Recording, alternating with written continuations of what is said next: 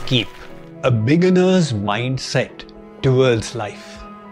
That way, with the spark of curiosity burning ever bright within, we will not miss any opportunities to learn. Think when we were little children, how curious we were. The whole world was new, and we were astonished by every bit of it.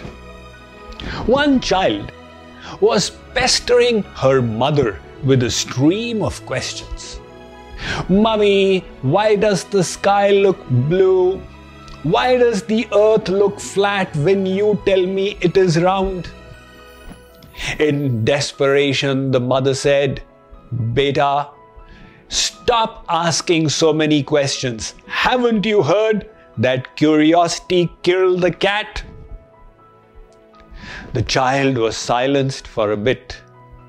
Then she said, Mummy, what did the cat want to know when it was killed? Her curiosity could not be quelled. However, as grown ups, we make our assumptions and live by them. One husband and wife were troubled for 20 years by Uncle Gopi Chand, who had lived with them because he had such a terrible nature. Finally, when he died, and the husband and wife returned from his funeral, the wife broke out. I would never have tolerated him. It's only because he is your uncle that I tolerated Gopi Chand. The husband said, My uncle? But I thought all the while he was your uncle, and that's why I was tolerating him. The two of them had made an assumption and not bothered to check it for two long decades. Likewise, about the truths of this world, we also make our presuppositions. There's the story of one bishop from the East Coast, Bishop Wright, who went to a college in the Midwest in America to give a lecture. He happened to be conversing with the college president and conveyed to him that the time has come when humankind knows all that was to be known and everything that was to be invented has already been done. The college president did not agree. He said, a lot more will be discovered over the next 50 years. Like what, said Bishop Wright. Like, for example, people will invent machines that will fly in the air. Impossible, said Bishop Wright. Flying is only meant for angels and birds. How can human beings ever fly? Bishop Wright had made an assumption. However, he had two sons who were not so presumptuous. One of them was Wilbur and the other was Orville.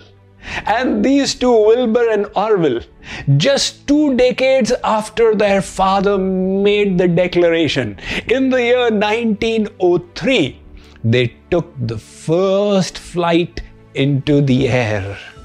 So, when we make assumptions, how much off the mark we may be, instead of that, if we keep the attitude, I know a bit, so much more I can learn, then there is scope to grow.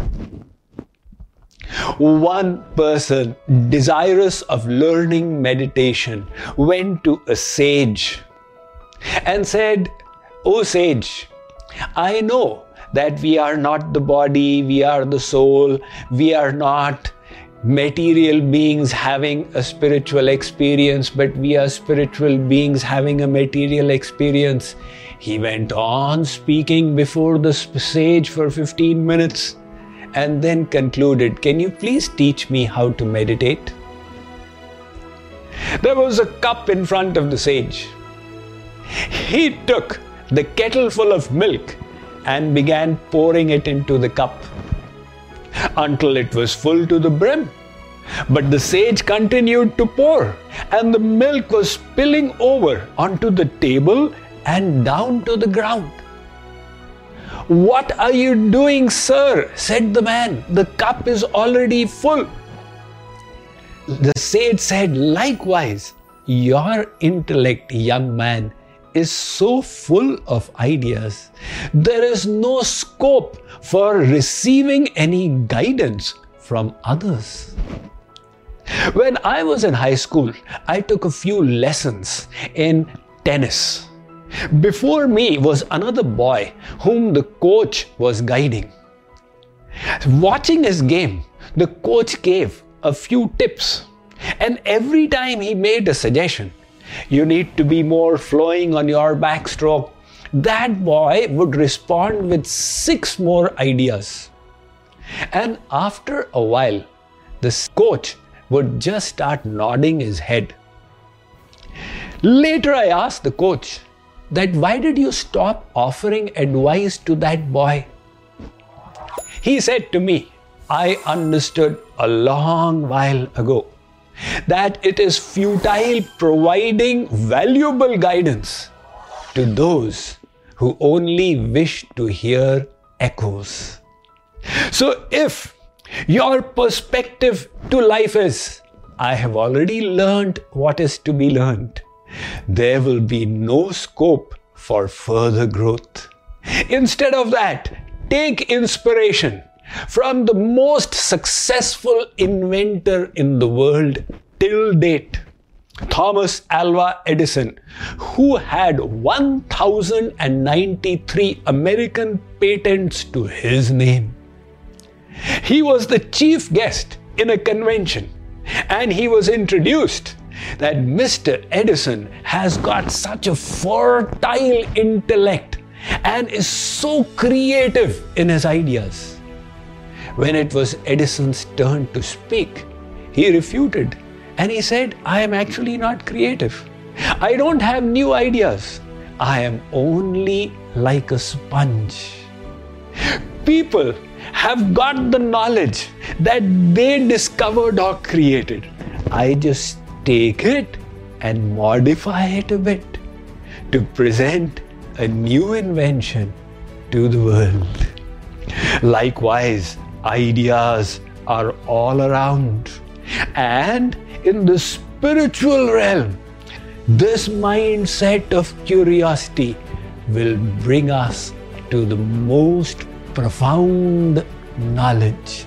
Let us hear from the Bhagavad Gita. I am reading from the introduction in my commentary, Bhagavad Gita, the song of God.